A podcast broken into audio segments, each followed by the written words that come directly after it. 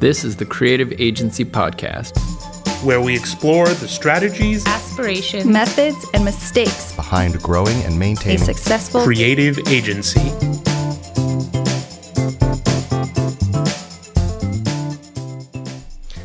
Hi out there, it is I, the creative agency whisperer, Chris Bolton. I have another exciting episode for you today with Sarah Schulweis of Anchor and Orbit. Sarah is a consultant that helps businesses grow by looking at their finances and processes, marketing, everything really, and creating action plans and programs for these businesses to apply.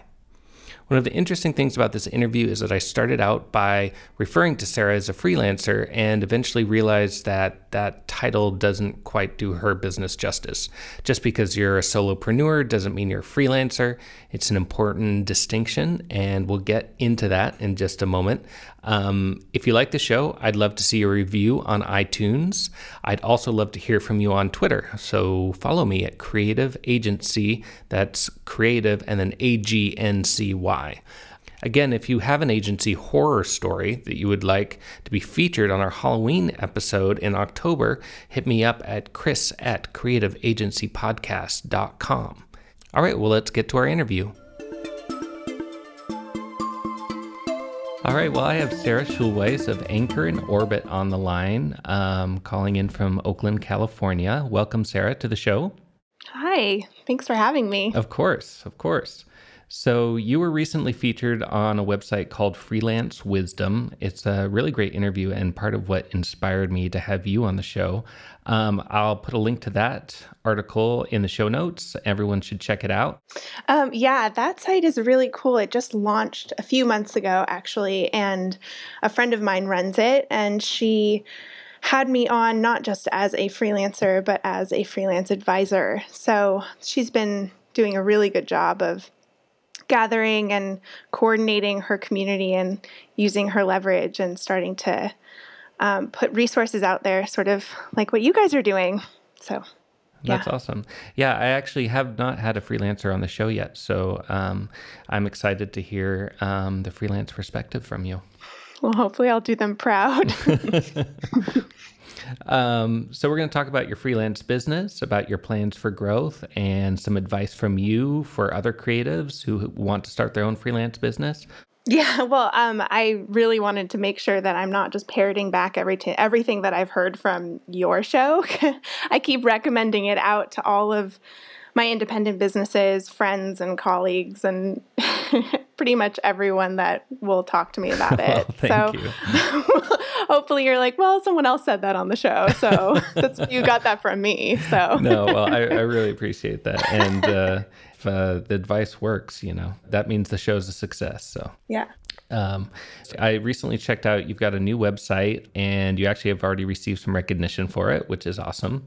How did that come about?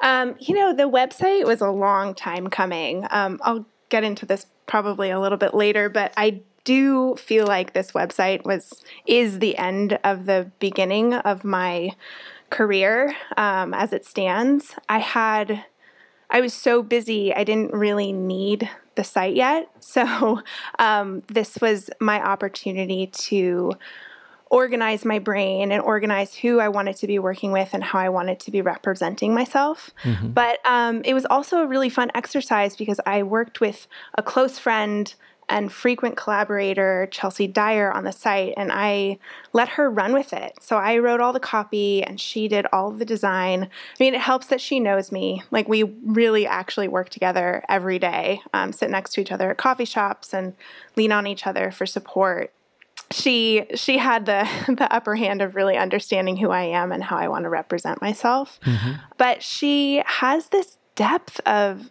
you know of design. She really believes in the printed word, and that always translates to her graphic design. So I feel pretty fortunate that I have a friend and that kind of collaborator.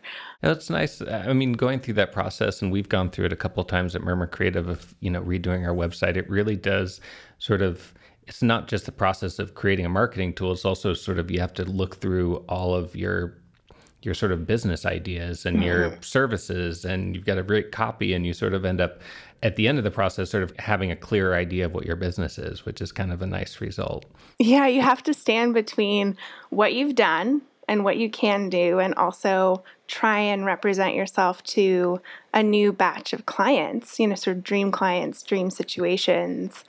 That can be nerve wracking too. Because all of a sudden you're on a podcast and you're like, oh, right, that's right. I have to, to talk about all the things I want to do. Okay, cool. Let's do this. In in the freelance wisdom article, um, you say that you've basically been a freelancer all your life. Can you elaborate on that a little bit? Sure. I guess what I meant was that I've always, in one way, shape, or form, had to track my own time and ask for a rate that I felt like I deserved and track my own money and payments. And that's started when I was very young as a babysitter. um, and I've been, you know, I've had salary jobs, I've been a barista, I've had the work that's gotten me through, you know, college all the way through now. But I've always had something going on in the background where I had to advocate for myself. And that has been a lifelong training tool.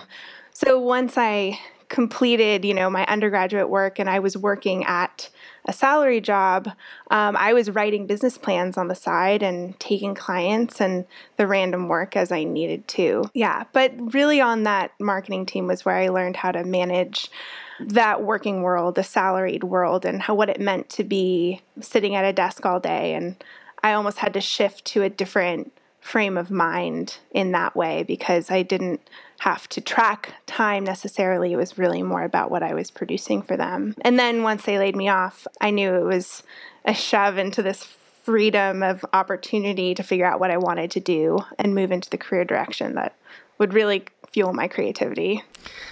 I know that's a big leap to make. I know I'm sure that there's a lot of creatives out there that think about that all the time. Could I do this on my own? You know, mm-hmm. it, it's a different set of skills, a uh, different set of muscles. You know, to be able to run your own business and do the creative work. It's um, totally. Um, um, so let's talk a little bit about how um, Anchor and Orbit began. I always say this: my 16 year old self is shocked but she's also pretty proud of what I do. But had you told me that I was going to be talking to people about their finances, I would have called you a crazy person.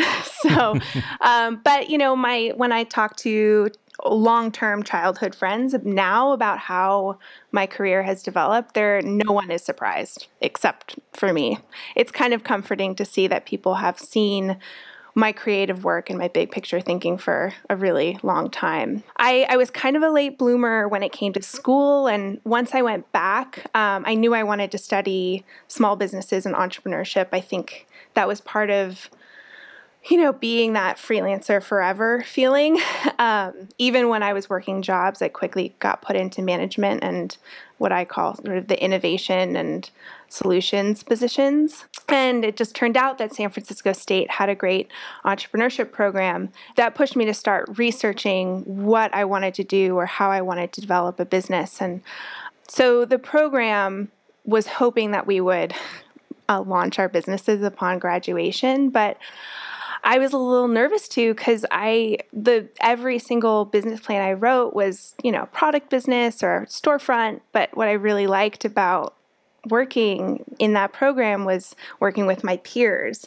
And I actually went back to my final project and I had forgotten about this, but I wrote a plan for this business.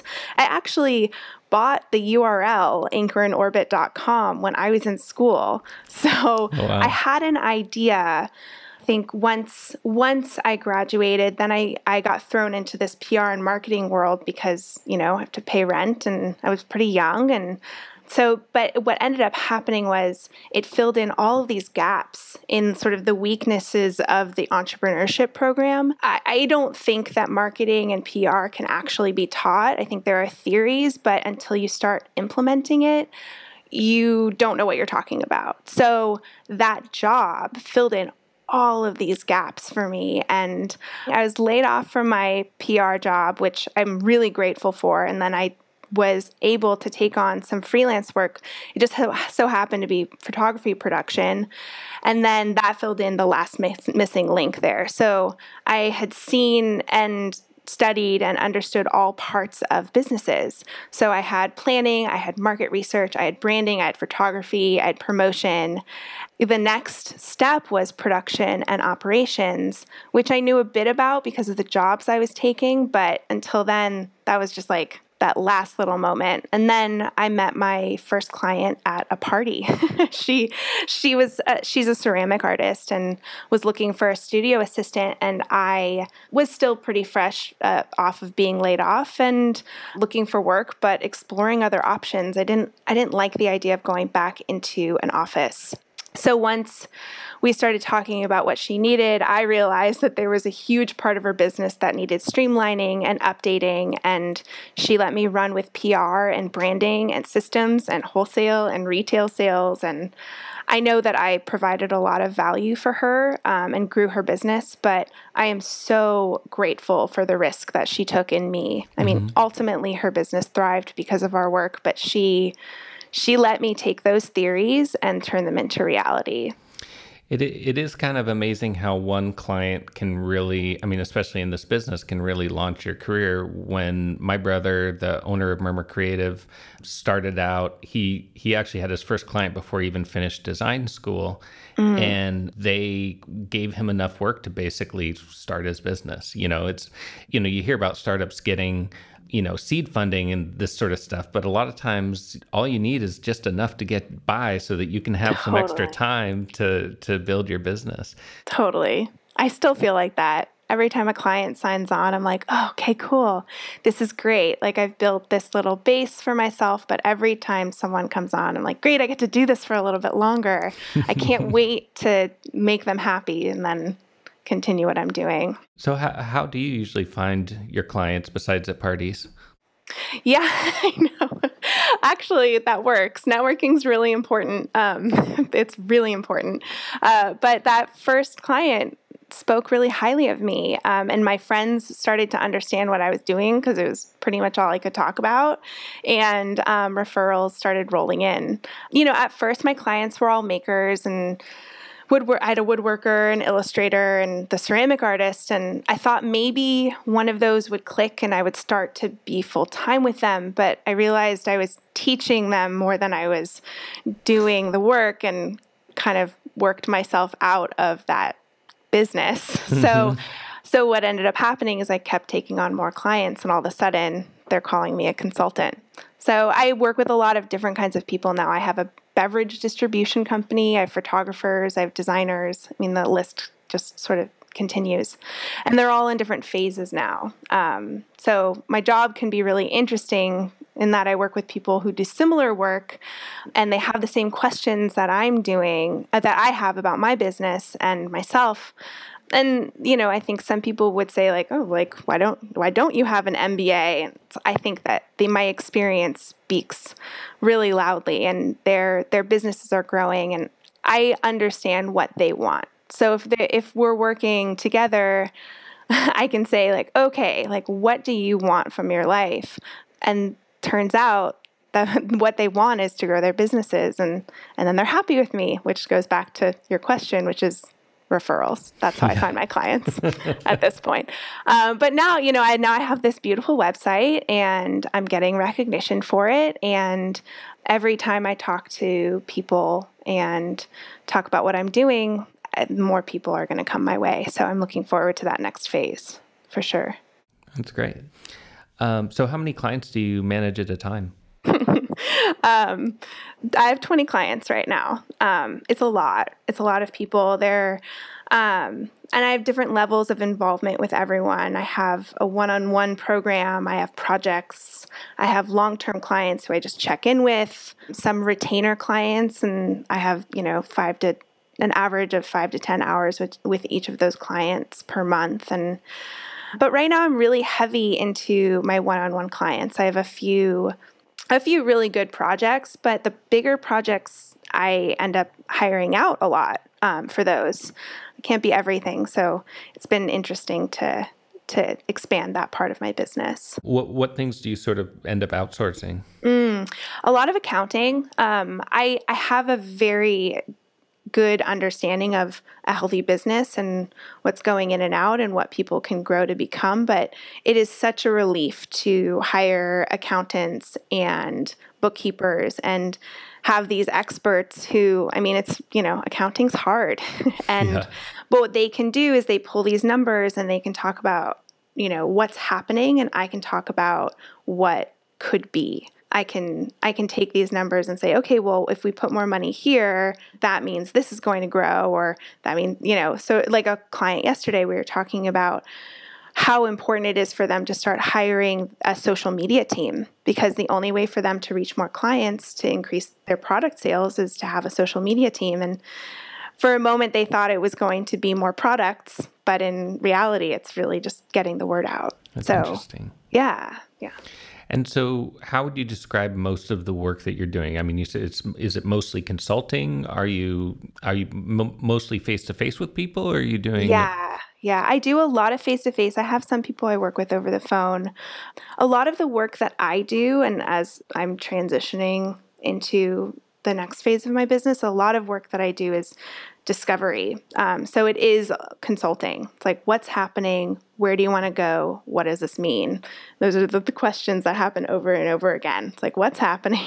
Where do you want to go? What does it mean?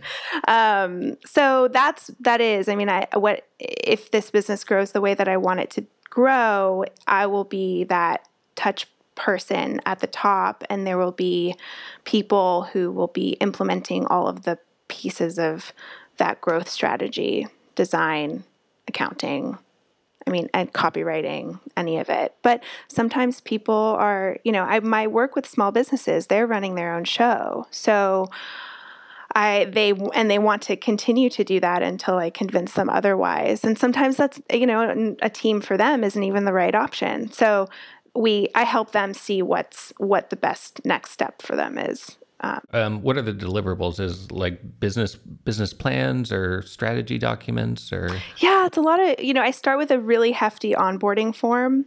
Um, I actually do discovery for about 15 hours at least. Like, I haven't found that any project with a one on one client or even project clients, none of those projects can be less than 30 hours. So, the first half of those hours are really discovery, um, which include time that I am spending on strategy documents and spreadsheets, a lot of spreadsheets. I get made fun of a lot for my spreadsheets. Um, they're like, oh, another Google Doc, Sarah? Good job. Really? Let's, yeah, of course.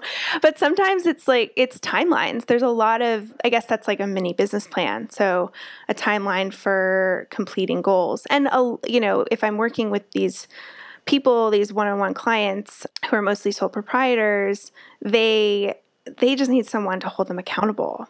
So they kind of need a boss. It's very tiring running your own business. So sometimes someone not just advocating, but holding you accountable for the work that you need to get done in order to achieve goals is really valuable. Right, right, gotcha. Um, what what does an average project cost? Um, so, like I was saying, I request 30 hours with my one on one clients. So, that can be anywhere from 2,500 to $4,000, depending on the stage of the business. I really like my clients to be making at least, I'd say, at least $120,000 a year. I'm a big investment for them. And once we start talking about breakdowns of rates that's going to make a little bit more sense but they they need to have a fairly healthy business for me to feel super comfortable which means i don't really take on new businesses. I have a few people i'm helping launch businesses but they have proven models and they've done this before and they're figuring out the best way. And you know sometimes the best way and the fastest way. I'm i help get around some of those Uh, speed bumps that might slow them down a little bit. Yeah, I know we sometimes get nervous around new businesses too. It's uh, when you involve a creative, sometimes the business owner puts too much pressure on you for executing their half assed plan. totally. Well, and there's so much fear in starting a new business too. Like, how, and you know, if you can imagine, they're just doing design you know, they were like, okay, I want this to be designed like this, and I want the business cards to be like this, and then they don't have a model that can prove that they can move forward. It's almost unethical to work with them. So I'm not going to take your money when nothing's going to happen. And sometimes, sometimes that's okay. I think that there's a part of a part of this where if you can figure out what's going to go wrong or that they really don't want what they think they want, I think that's a really good investment too. But I'm very careful about it. I mean, just as a small business owner, like I, I want to and can't wait to work with someone like me, but I'm going to make sure I have that money set aside and it's not going to affect my life or my cash flow. And it's going to be the next big investment. So you said that um, so these sort of initial discovery projects they're like between 2500 and 4000 and then is that sort of based on like an hourly rate? Yeah, it it ends up being an hourly rate. I think that's the easiest way people can wrap their mind around what I do because it's sort of this knowledge worker realm.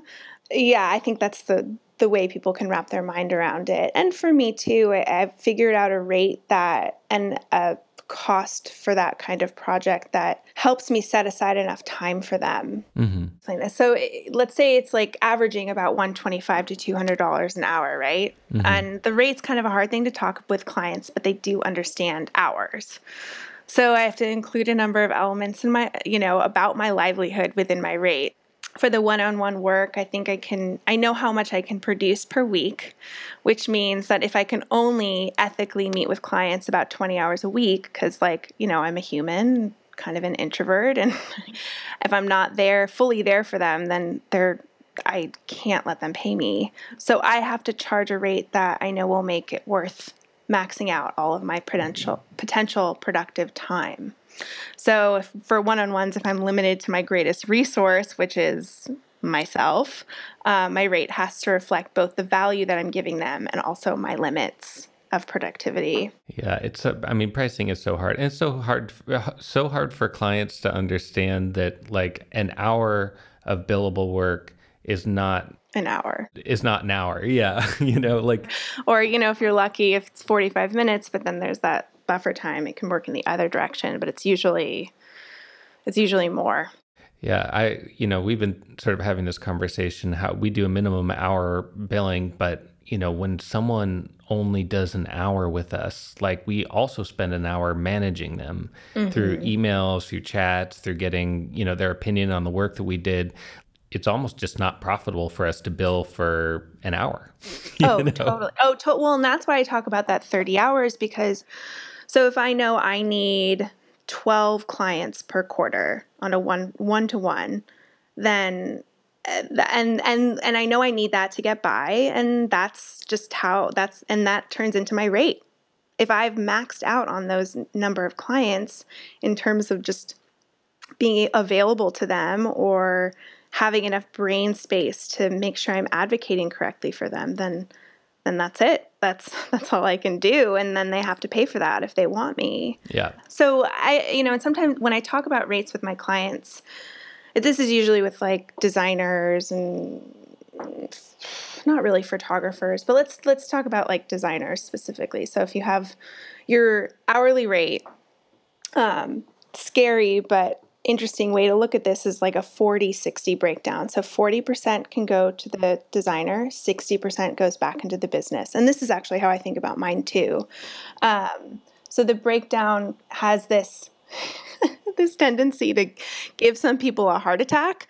Um, but the 60% is really meant to break down even more. So you've got your taxes, you have money for contractors, you have savings for yourself and for the business. So I say this, I'm not this is not tax advice, but it's a good way to look at yourself as an investment. So then that then you talk about the hourly rate again. You're like, okay, so if I'm only getting 40%, how many hours do I need to work in order to survive?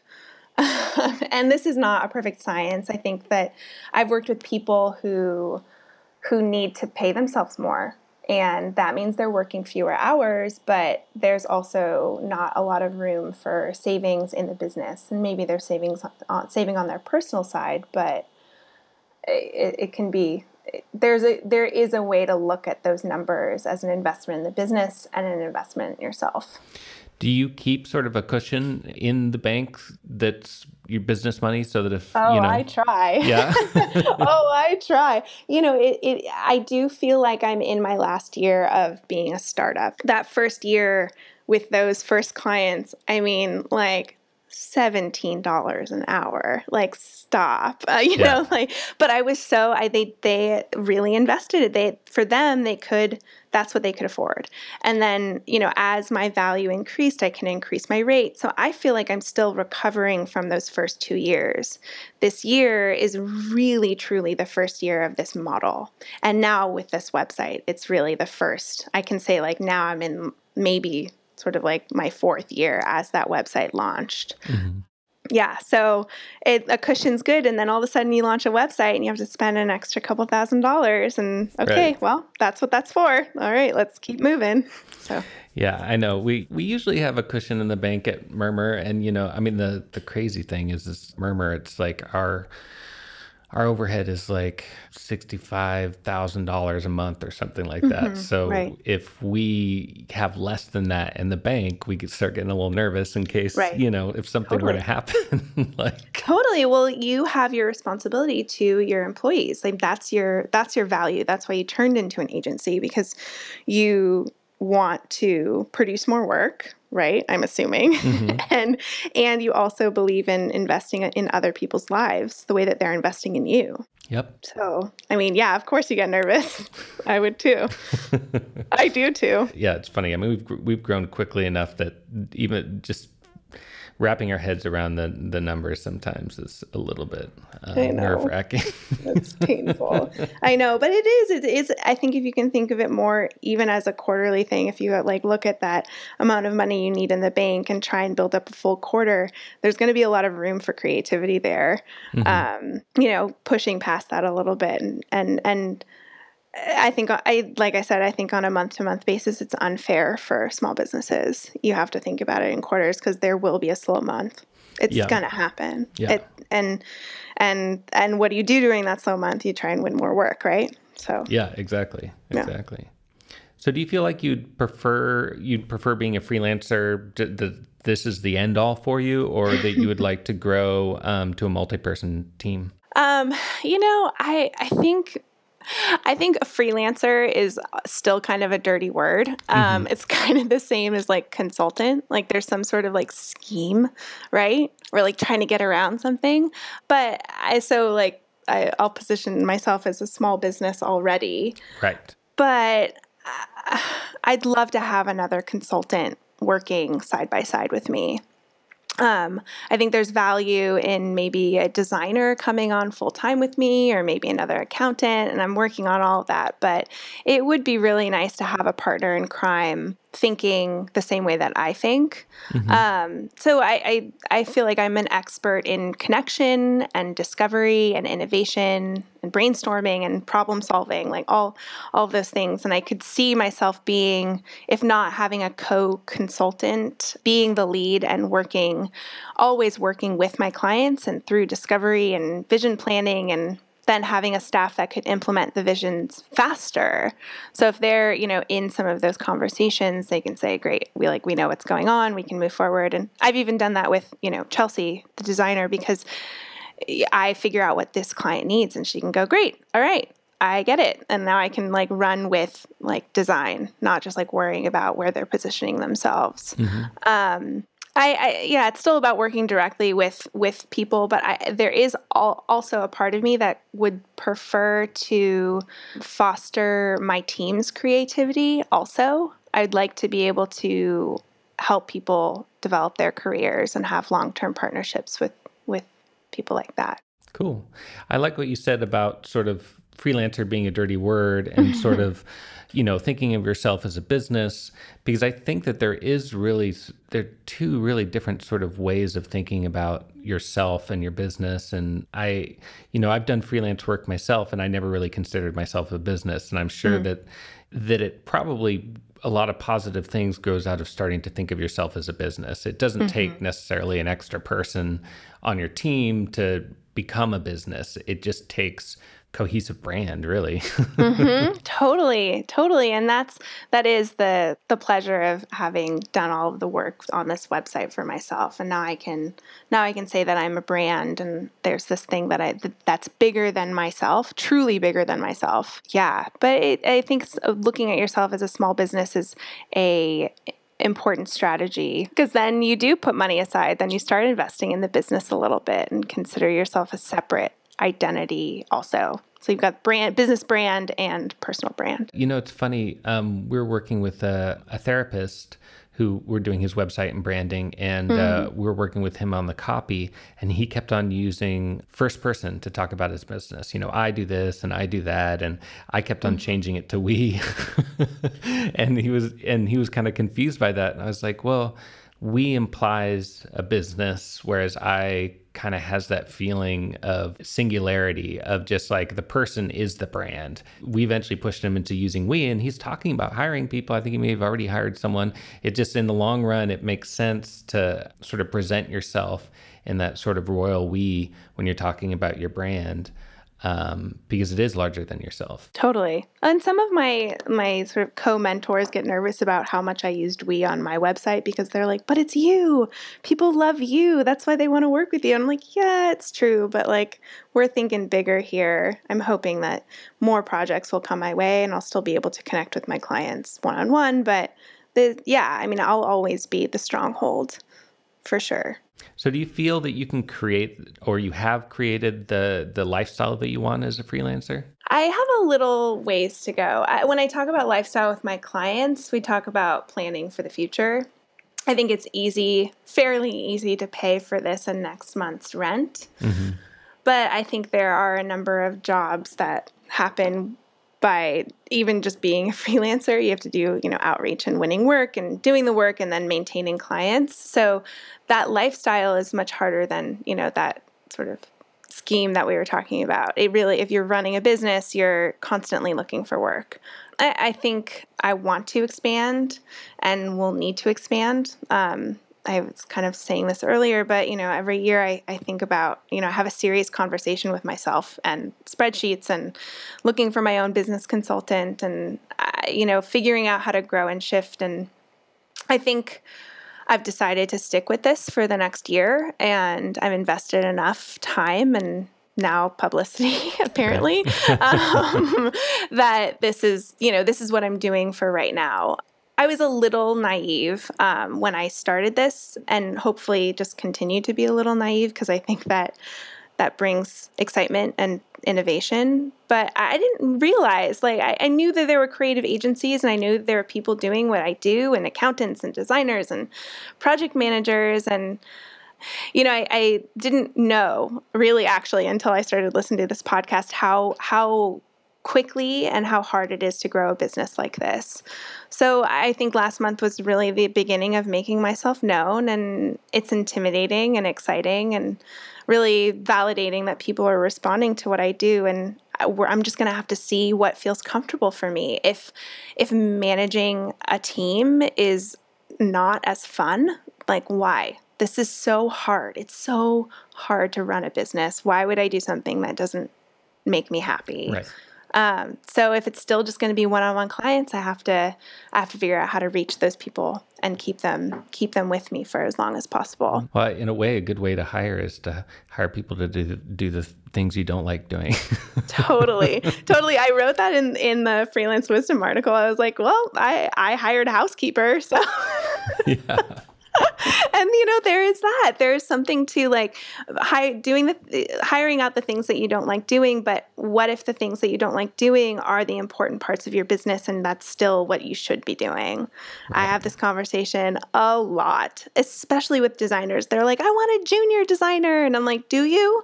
Like is, is that where your your values are right now? Me, or they say actually a lot of people really want assistants. And i'm like well if they're he, he managing all of you know your inquiries and then you stop winning work we have to be really careful about that. What's what are you giving to people as as the person that's running this business that this person might not be able to give?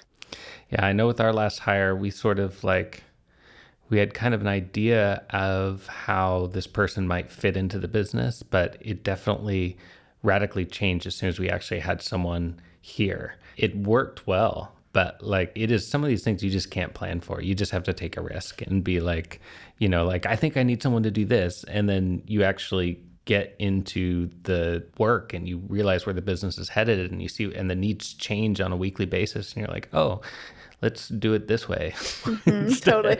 Totally. Well and that's the hard conversation especially lately now that i know a little bit more about my work that's the hard conversation with new clients because they're like what am i going to get? And i was like you don't know what you want. So i don't know. I don't know what you're going to get here and i you have to i have beautiful testimonials and people who are willing to talk to you about the work i do but i don't know yet. I have an idea but i don't know and that's going to be the same way with these this transition for my business. I don't know what I'm going to get. What is it going to turn into? Is it going to dilute the work that I do or is it going to enhance it? I'm not sure yet. Well, it's an exciting place to be, I suppose.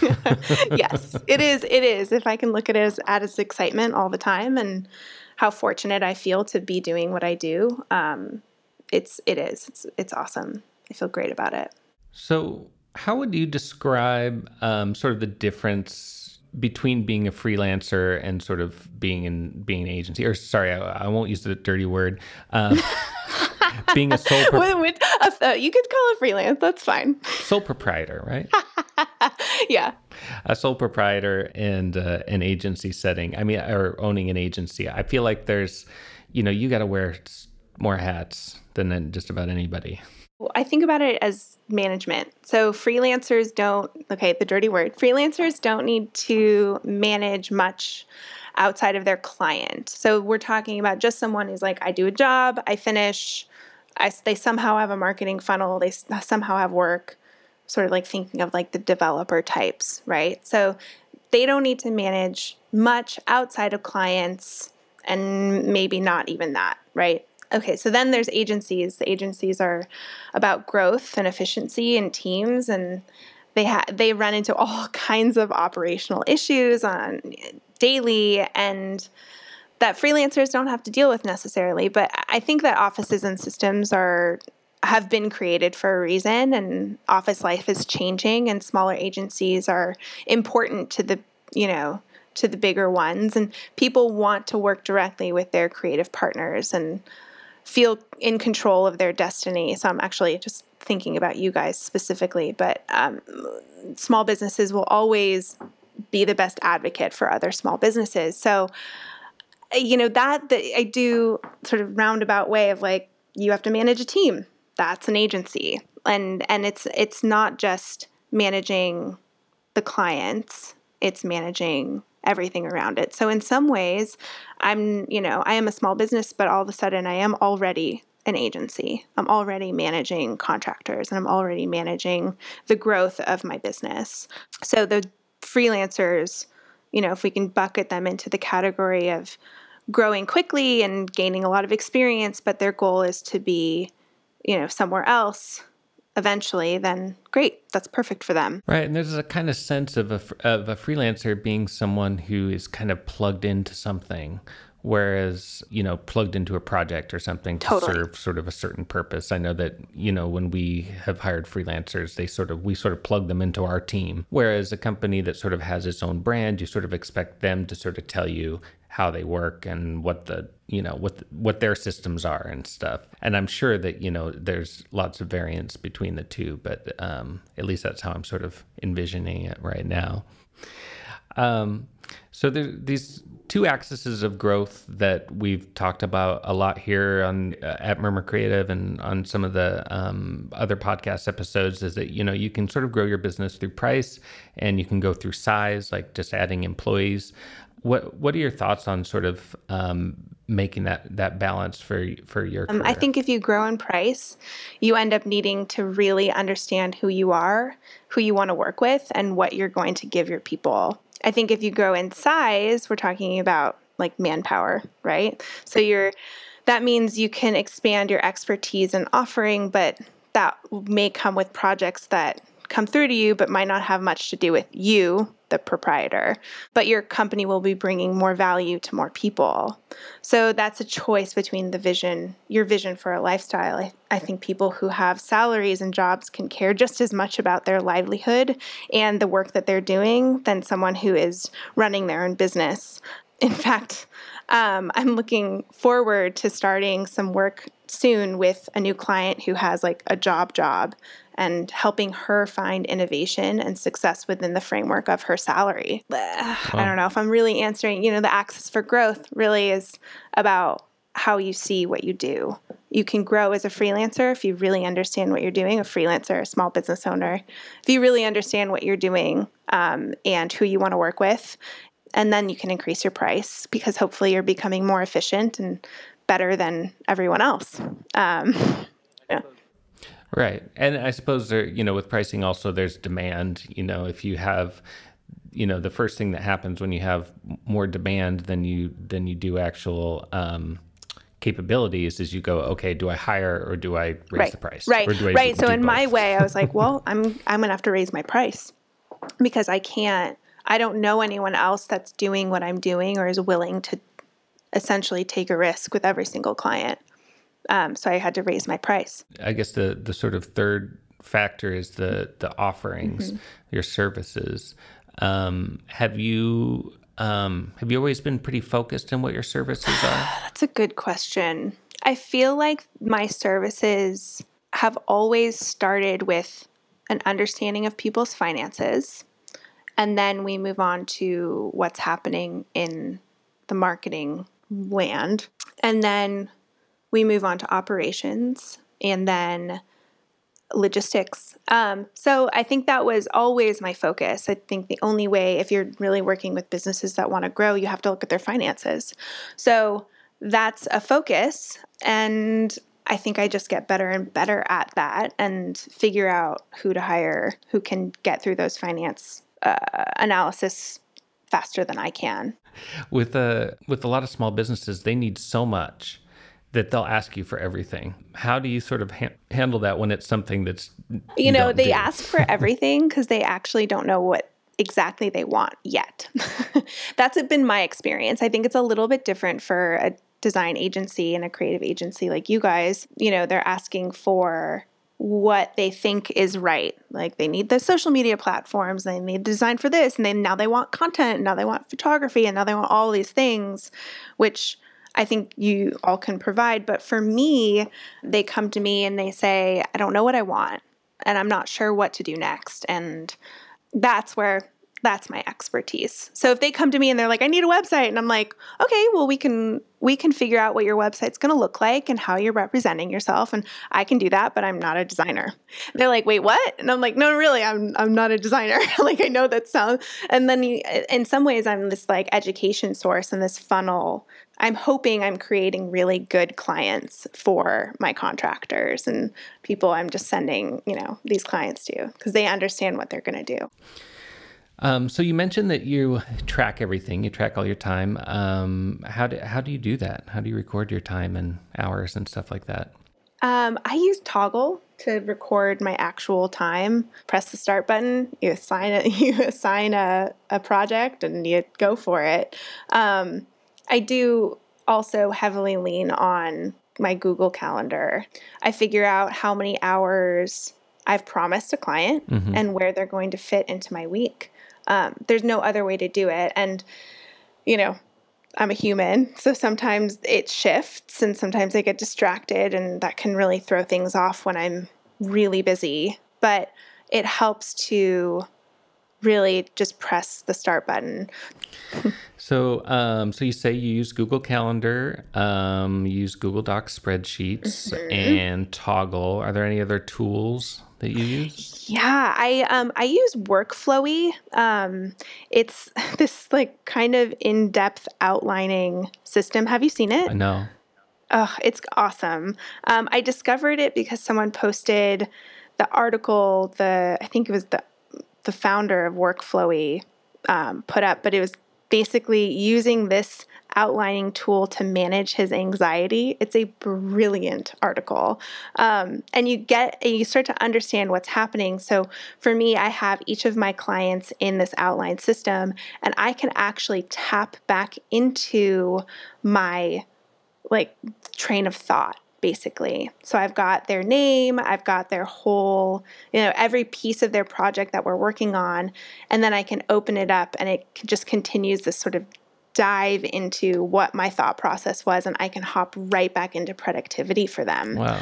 It's really, really cool. Um, and then, but I was only using that for a while and I was trying to use their hashtag system to create to dos. But I love Todoist, I think it's beautiful. So, when I'm taking notes in a meeting or if I'm working on just sort of strategy and figuring out a process for a client, I I end up hashtagging like a like to do or something like that. And then I go back and I actually create actionable items in Todoist with, you know, time uh, stamps on them and how long I think it's going to take me. And, and then I input that into my calendar. So um, it sounds like a lot of work and it's worth it. I, I think that there's something to learning a, a, client for me that makes me valuable. Mm-hmm. So if I really understand them, and maybe that's freelancers and small business owners in general, where we really we want to learn all the time. I think that might be part of wanting to jump in and out of projects. We want to learn all the time, and